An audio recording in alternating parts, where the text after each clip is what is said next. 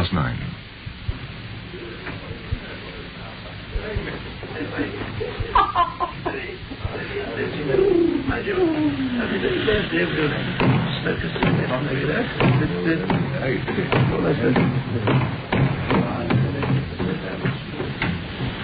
The last stragglers were leaving Marriner's waxworks.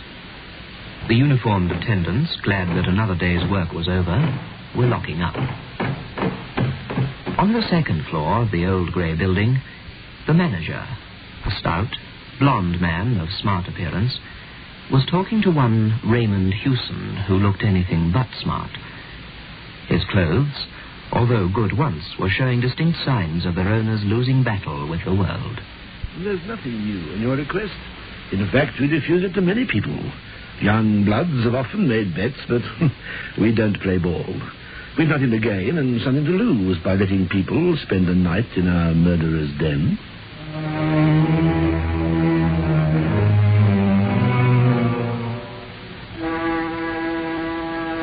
A night in the murderer's den. That's what Raymond Hewson, the man in the shabby clothes, was after.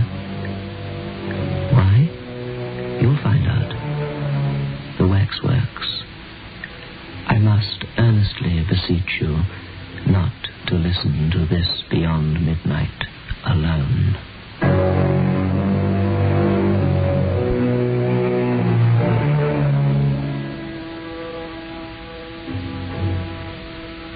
Biotex, the new soak and pre-wash powder, presents Beyond Midnight by Michael McCabe.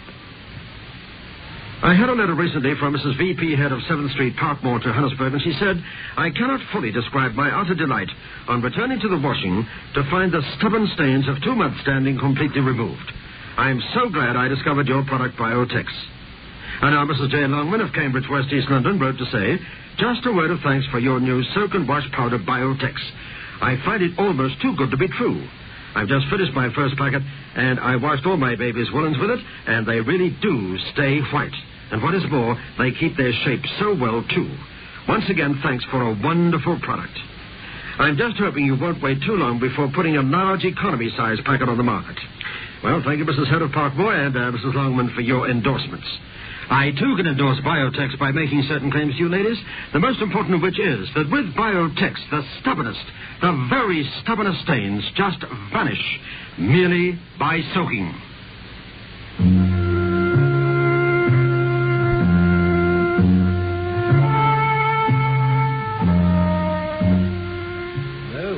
Certainly have nothing to gain. If I allowed it and let some young idiot lose his senses, what would be my position? Hmm? But of course, your being a journalist somehow, uh, that alters the case. Well, I suppose you mean that journalists have no senses to lose. no, no, no, no. But one imagines them to be sensible, responsible people. Besides, here we have something to gain. Publicity and advertisement. Yeah, exactly. Uh, and there I thought uh, we might come to terms. Oh, I know what's coming. You want to be paid twice, do you? It used to be said years ago that Madame Tussauds would give a man a hundred pounds for sleeping alone in the Chamber of Horrors. And I hope you don't think we've made any such offer. Now, then what's your paper? Uh, well, I'm freelancing at the moment, uh, working on space for two or three papers. But, um, well, I, don't think I'll have any trouble in getting this story published. Do you? Morning Echo use it like a shot. A night with Marriner's murderers. No live paper could turn it down. Hmm, now, how do you propose to treat it? Well, make it gruesome, of course, but uh, with just a saving touch of humour. I see. All right, Mr. Hewson. Get your story published in the Echo, and there'll be a five-pound note waiting for you here when you care to come and call for it. I'd, uh, I'd like to be sure about you, though. And I'd like you to be sure about yourself. Huh? I must confess that I wouldn't spend a night in Murderer's Den. I've seen those figures dressed and undressed. I know all about their process of manufacture. I can walk about in company downstairs as if I were walking among so many skittles. But I'd hate to sleep alone down there amongst them. Why? I don't know. There isn't any reason. I mean, I don't believe in ghosts. Even if I did, I'd expect them to haunt the scenes of their crimes or, or the place where their bodies were laid, not a cellar which just happens to contain their waxwork effigies. It's just that I couldn't sit alone among them all night. they, uh, they seem to stare so. Well, and after all, they do represent the lowest and most appalling forms of humanity. Now, I wouldn't admit this publicly, of course, but the people who come to see our murderers aren't generally charged with the highest motives themselves. No, the whole atmosphere of the place is unpleasant. And if you're susceptible to atmosphere, I warn you, you're in for a very uncomfortable night. well, sir, uh, I'm imaginative, I think.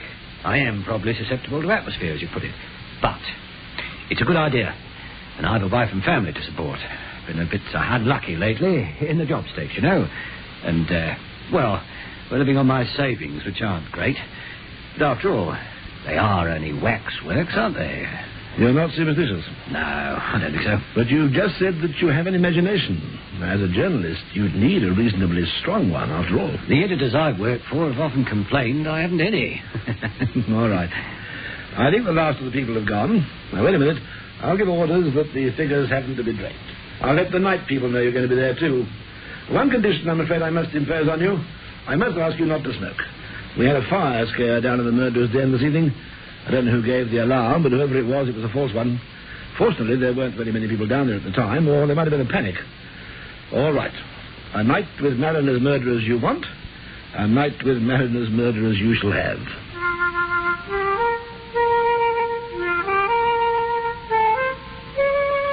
In the passage at the bottom of the stairs were a few preliminary horrors. A rack taken from a medieval castle, relics of the Inquisition, branding irons, thumbscrews. Beyond was the passage into the murderer's den.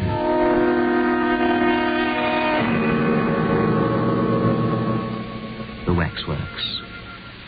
Thurtell, the murderer of Weare, stood as if frozen in his diabolical act. Within five yards of him sat Mrs. Thompson. There was Lefroy, who killed for gain so that he might ape the gentleman and Charles Peace sneering across a gangway at Norman Thorne. Browne and Kennedy, the two most recent additions, stood between Mrs. Dyer and Patrick Mahon.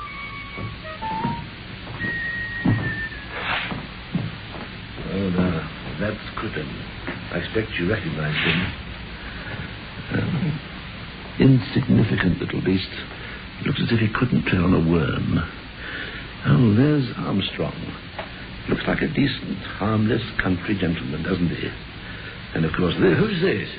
Oh, yes, I was coming to him. He's our star turn. He's the only one of the bunch who hasn't been hanged.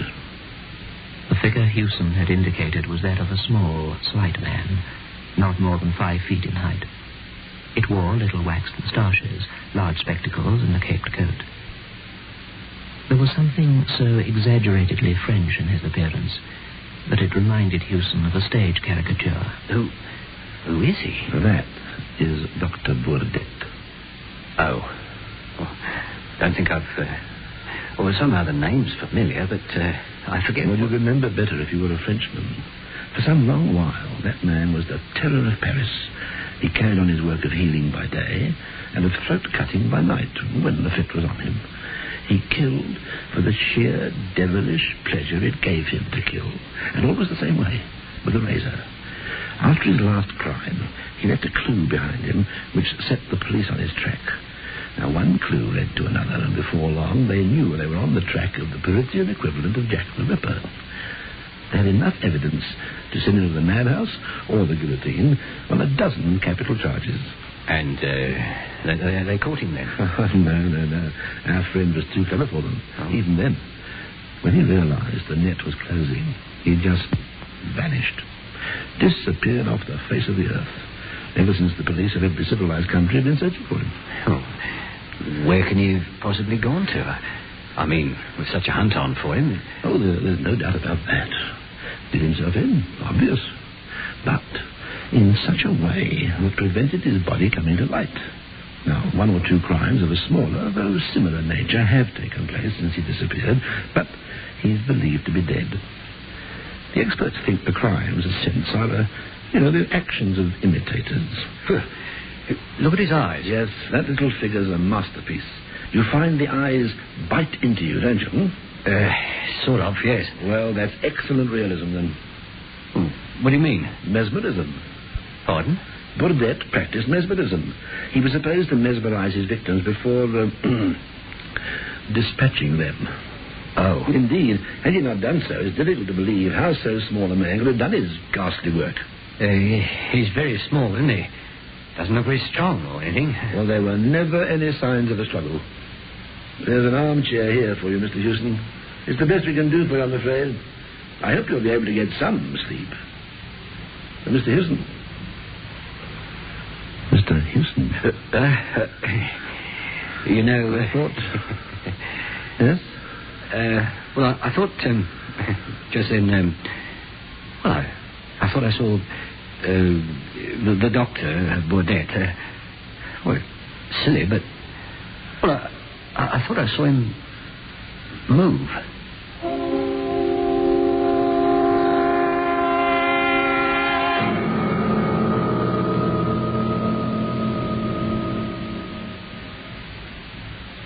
Your home sweet with country fresh atmosphere in every room. Keep Airwick handy. Airwick is the air freshener that actually knocks odors right out of the air.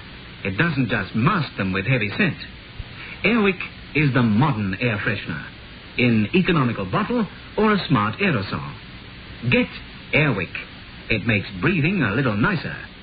Soak, soak, that's all you have to do. Soak, soak, just for an hour or two you'll find things look as good as new when you use the Biotex.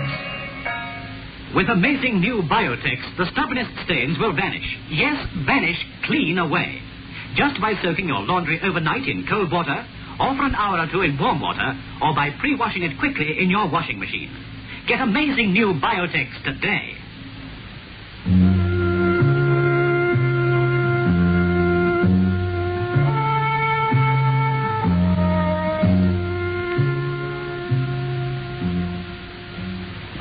Imagination. Silly, but well, I could have sworn just then, just for a second. Uh, You'll have more than one optical illusion before the night's out, I'm afraid. But you won't be locked in. You can come upstairs when you've had enough of it. Uh, there are watchmen on the premises, so you'll find company. But don't be alarmed if you hear them moving about. I'm sorry I can't give you any more light, but uh, all the lights are on. For obvious reasons, we keep the place as gloomy as possible. Uh, yes. And now I think you'd better return with me to the office for a tot of whiskey before your night's vigil. Hmm?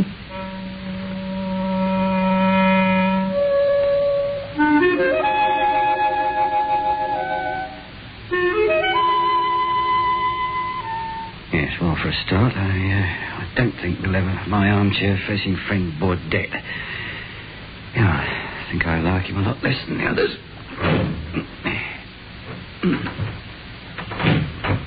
Yes, better. The dim, unwavering light fell on the rows of figures, which were so uncannily like human beings that the stillness and the silence seemed unnatural, ghastly even. Hewson missed the sound of breathing, the rustling of clothes, the hundred and one minute noises one hears when even the deepest silence has fallen upon a crowd.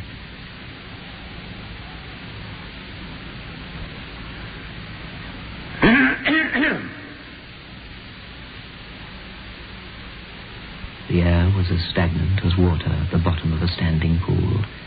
Not a breath in the chamber to stir a curtain or rustle a hanging drapery or start a shadow. Uh, must be like this at the bottom of the sea. Have to work that into the story somehow. Like the bottom of the sea. Hmm.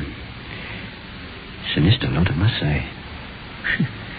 Even Armstrong doesn't look quite such a harmless country gentleman now. Still, there are only waxworks. All would be well, thought Hewson. Yet somehow, what prevented him most of all from feeling absolutely comfortable was the knowledge that Dr. Bourdette was directly behind him. He knew, in fact, that the little Frenchman's waxen stare was directed at the back of his neck. He itched with a desire to turn round. Come on. My nerves have started already. If I turn and look at that dressed up dummy, it'll be an admission of funk. It's because you're afraid that you won't turn and look at him. Rubbish. Not afraid at all. Yes, you are. Rot. Complete and utter rot. Afraid? A lot of waxworks. Not of a lot of waxworks. Just one. Dr. Bourdette. Ha, French fool. Not so healthy now, is he? Ha! look at his eyes. Don't want to see his eyes. All the same, he had to eventually have a quick look round at Dr. Bourdette. Only a waxwork like the rest of them. They're all only waxworks. All the same, he took another quick look behind him. Now, it did not worry Hewson too much because it was, after all, only his imagination. But there seemed to be a subtle change in the grouping of the figures around Dr. Bourdette. Or was it Dr. Bourdette himself? Huh. Looking to the front of him, he looked at Crippen. Again, he had the slight feeling that something, somewhere, was a bit different. Crippen seemed, for instance, to have turned one degree to the left. Must have moved my chair a bit. Yeah. Not Crippen. It was me you moved. And just then, the waxwork of grey moved a hand. At least Hewson thought the hand moved.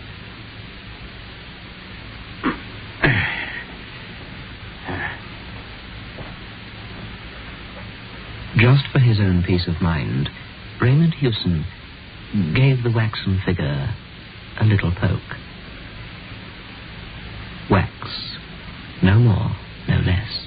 Lifeless, life-like wax.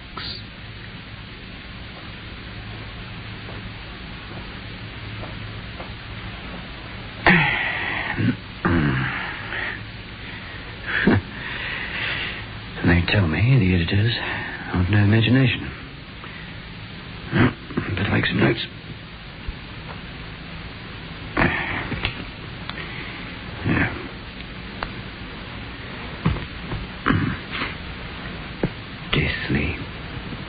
Silence.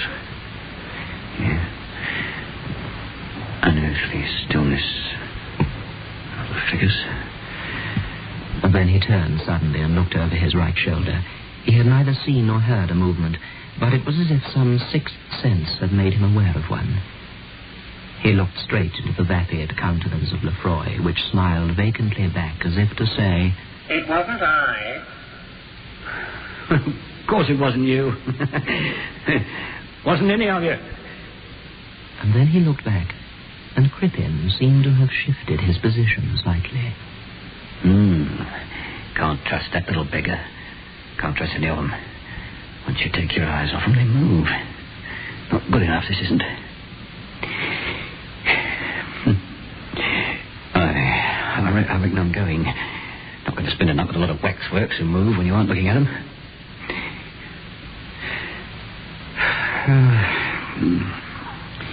No, Hewson, please. They can't move. What are you thinking of? He encountered the mild, baleful stare of Bourdette. ah, almost got you that time, Crippen. All the rest of you, too. If I do see one of you move, I'll, I'll smash you to pieces. Smash you!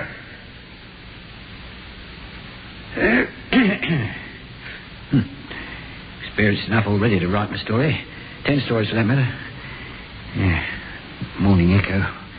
Wouldn't know how long I'd stayed if I, if I cleared out now. As long as the story's good. Yes. That watchman up there. He'd pull my leg all right. And perhaps the manager wouldn't give me the fiver, too. Find out all right how long I was here from the watchman. Rose will laugh about this, I tell her. Hmm. You asleep, Rose girl, or awake thinking of me? Can't have Rose laughing at me. Kids will pull my leg too. Yeah. I think worse than. Hmm? Worse than having. Have... Someone's breathing.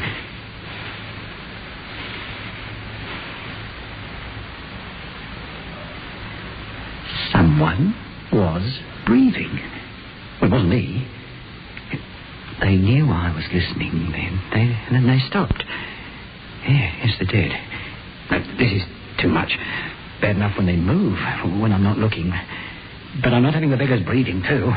No, this won't do. I am Raymond Hewson, unsuccessful journalist, but a living and breathing man. And these figures grouped around me are only dummies. Dummies!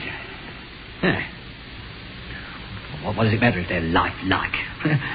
Wax and sawdust for the entertainment of, of morbid sightseers and orange-sucking tourists. Ha! Then the gaze of Dr. Bourdette urged, challenged, and finally compelled him to turn. Huh?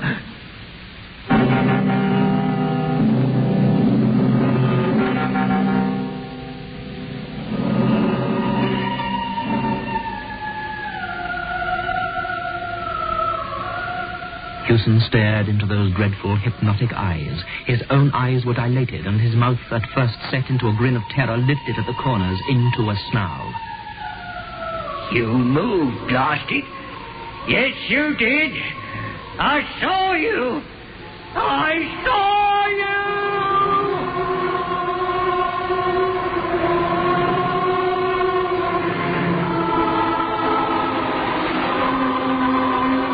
Good evening.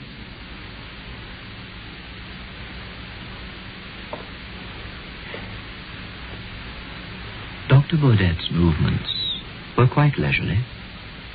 He stepped off his pedestal with the mincing movements of a lady alighting from a bus. I need hardly tell you that not until I overheard the conversation between yourself and the worthy manager of this establishment did I suspect that I should have the pleasure of a companion here for the night.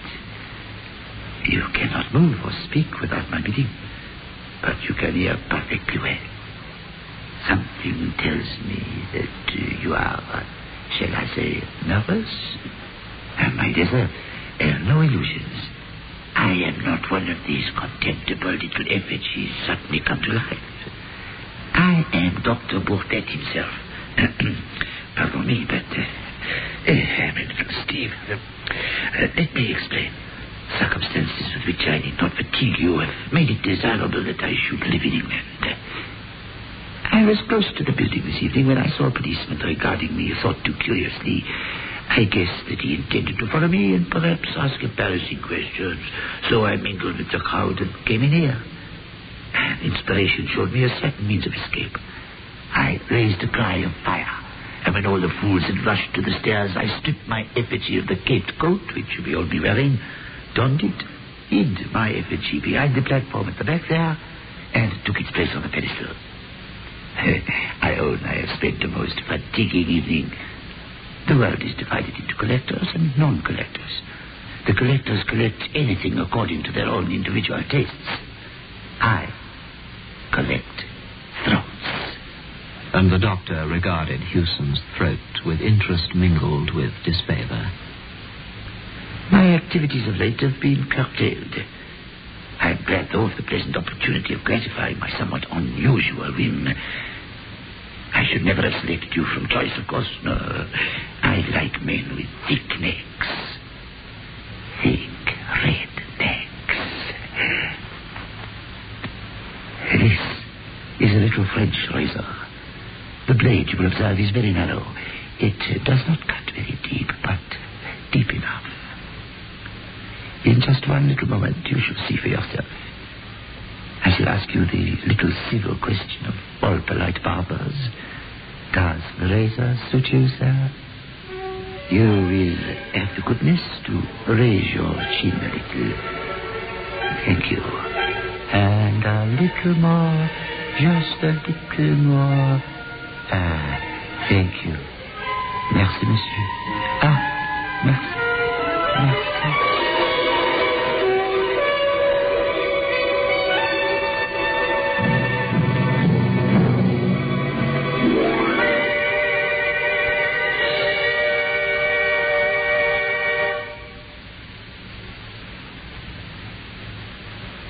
Over one end of the chamber was a thick skylight of frosted glass, which, by day, let in a few sickly and filtered rays from the floor above. After sunrise, these began to mingle with the subdued light from the electric bulbs, and this mingled illumination added a certain ghastliness to a scene which needed no additional touch of horror.